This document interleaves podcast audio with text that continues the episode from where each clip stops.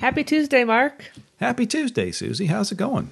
It's going pretty well, you know. Took a little little weekend up in Winter Park, but I'm back Oh. in my home now. Yeah. Little little riding the lifts and blasting down kind of thing. No, unfortunately. Um, I did a race on Saturday, cross country race. Nice. Um, I'm not like cool enough. And then we just kind of, I just rode a little bit of around town and stuff on um, Friday and Sunday. Outstanding. Yeah. How'd the race go?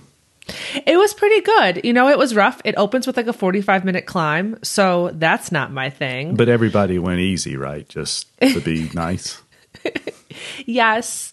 Uh, those ladies, they were just like, Suzie, please, we just want to ride with you. We'll go yes, easy. that's what I would have figured. Let's just let's just chill and visit and get to know each other, and then then Yeah. we'll worry about going hard. Yeah, but it turns out when you're not specifically training for that kind of thing, which turns out to be like a two hour and 20 minute race, it kind of hurts. I bet. Yeah. Yeah, but oh well, I'm here. I made it. There you go. Yeah. Yeah. and you got some good stuff for us to talk about today.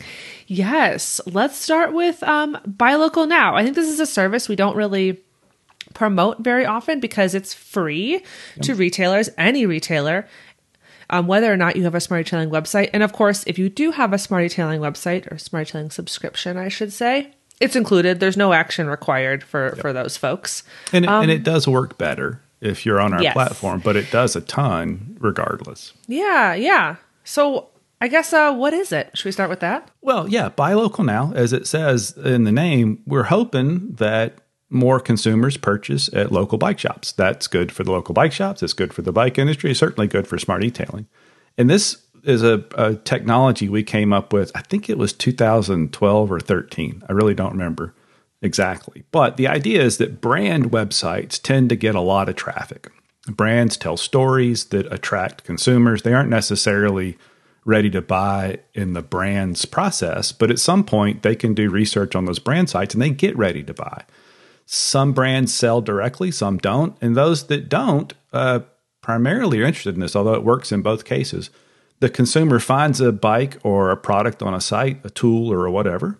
And instead of the brand selling it to them, there'll be a button on the site that says buy local now. That's connected to this technology. So every bike shop that has either a free buy local now account or a paid subscription with SmartEtailing will show up in that list in three different ways.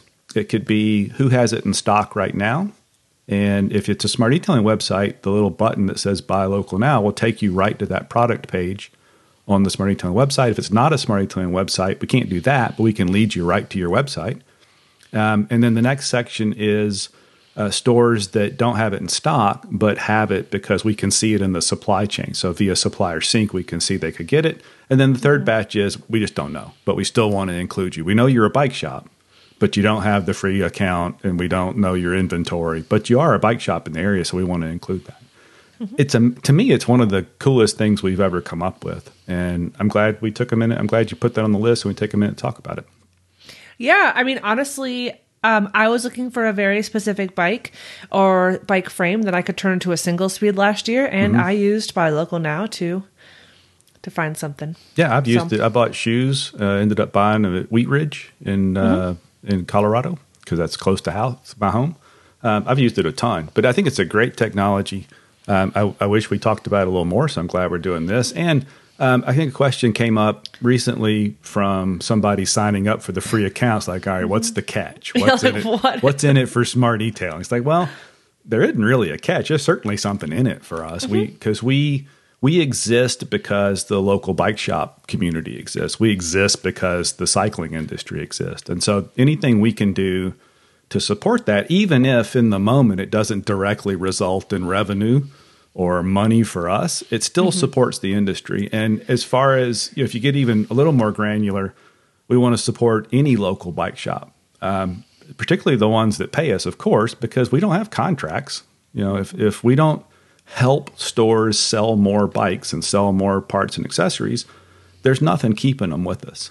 So, and we like that. We like the fact that we need to earn that every day, and that Yep. just kind of keeps our head in the right space. So, th- there's a lot in it for us, but there is no catch. There's absolutely a free account. All you need is a compatible point of sale system. I'll put a link to all those compatible point of sale systems there, um, and it's it's pretty powerful. Yeah. Absolutely. Well, thanks for running through that. Um, yeah, if any questions, let us know. Yep. And I think kind of along that same line, um, I asked Barbara in client success if we were still doing the free website reviews, audits essentially. She said yes. And so uh, I think that's amazing because one of the things that happens is everybody gets busy. And over time, best practices change around what's the best way to present a website to the public. Um, and, you know, if you're not on top of that, over the course of a pretty short amount of time, you know, six months to 18 months, the, that world changes dramatically. You can be off the back a little bit. And again, we want the website to be successful. So if you would like uh, the client success team to review your website, do a website review. I call them audits because they, they go pretty deep. I think it's I think it's more granular than just uh, a Yeah. review. But yeah, and they're oh sorry. go ahead. Oh, and they're lo- you know they're not just looking at like your homepage, but they're you know they're looking in Yeah. your site admin. It's yeah, front end, back end, all that good stuff. It's remarkably thorough. And it doesn't cost a penny. There's no obligation. You don't have to do anything after. You, you could get those results. And what they do, they go through and they provide you a list of suggestions. Here are the things we found that could be better. You can do nothing with it. We won't hound you. Uh, but if you want that, I'll put a link in the um, notes to the form you fill out just to say, hey, this is me. I want the review. One of those folks on the team will pick that up. They'll do that review. And it's everything from, uh, you know, here's some broken links to uh, here's a best practice around how you use XYZ, uh, even into you've got some accessibility issues. Um, Yep. That's gotten to be really important. You know, if there's if, if people with low vision that use screen readers can't use your site, if there's not enough contrast and th- there's a whole bunch of different things that go into that. That's gotten to be a, a, a financial burden in some states because of uh, they're you know they're overly litigious and lawsuits are coming about because of those things. So it, it's incredibly valuable. I, I would encourage anybody that feels like they don't know if you don't know for sure your site style, do the free audit. And as always, they'll also include resources to the help center on how you can correct those things. And if you ever want to delegate it, then the agency side of the business, we're here to to take that work and do it for you for a project cost. But at least it gets done and we do a really good job of it. But there's al- as always, there's a way you can do it yourself at no extra charge. There's a way you can delegate that work for a fee if you want to do that. Yeah, yeah. You know, our um we want we want to talk to you. It's not all about we we're excited to to help you out if Yeah.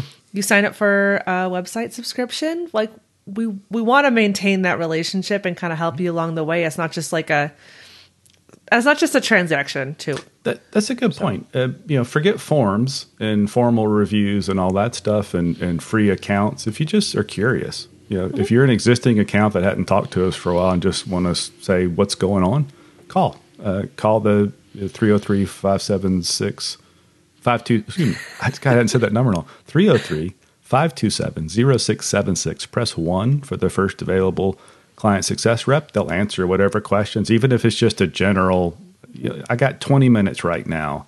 I don't have time for the rest of this. Give me three things I can act on. They'll happy to do that. Yeah. If you aren't a SmartEtailing client and you just have questions, I, I know the fear is if I call, they'll try and sell me something. That's absolutely true. but we do it in a way from an educational uh, process. We we think what we do offers a lot of value. We certainly will try Yeah, and exactly. express that to you. But either if you get me when you call that sales line, which which is press two, same number, but you press two, you'll get me or Brian, and either one of us are happy to talk about you know what do we see in the industry, uh, what tools are in use, why we think our solution is the best solution. And, and if you have that information and you choose not to visit with us now, that's great. If you don't want to do business with us, that's fine. But again, if if the industry and the retailers don't do well, we don't do well. So we're always happy to talk about those. Plus, it's just fun to talk about. That's why most of us end up here. Is we like talking about bikes. We do. Yeah. I know. I use it in the line in marketing a lot. That it's like you know, bike shop software by bike shop people, and it's not. I'm not lying. No, that's very true. right. It's very true. We it's some way, one way or the other. I think everybody in this company is is a bike person. Yep. Um, and I think that's really great because sometimes that just means they ride their bike to the grocery store and do errands with it. And sometimes they're doing uh, crazy mountain bike races that start off with hour long climbs. I don't know about crazy. We got But- you covered. Yes. Yes. I think, I mean, man, the vast majority of us have worked in shops, managed shops, owned shops. We got a few people. So, anyway, very near to near and dear to our hearts.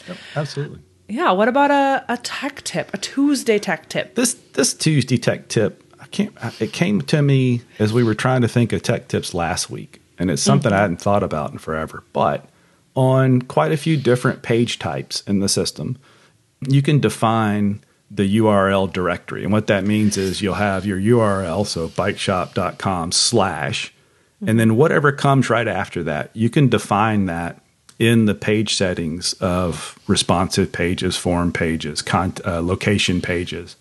Um, and it's not one of those things that if you if you have an about us page and you change it from the default of articles to about that magically thousands of people will show up at your store but SEO has become this thing where the more useful the content is itself not metadata not any hokey thing you do behind the scenes but just how useful is that content how easy is it for a person and how easy is it for a search engine to understand that page it all helps. And so if you've got an FAQ page, use the directory selection for FAQ.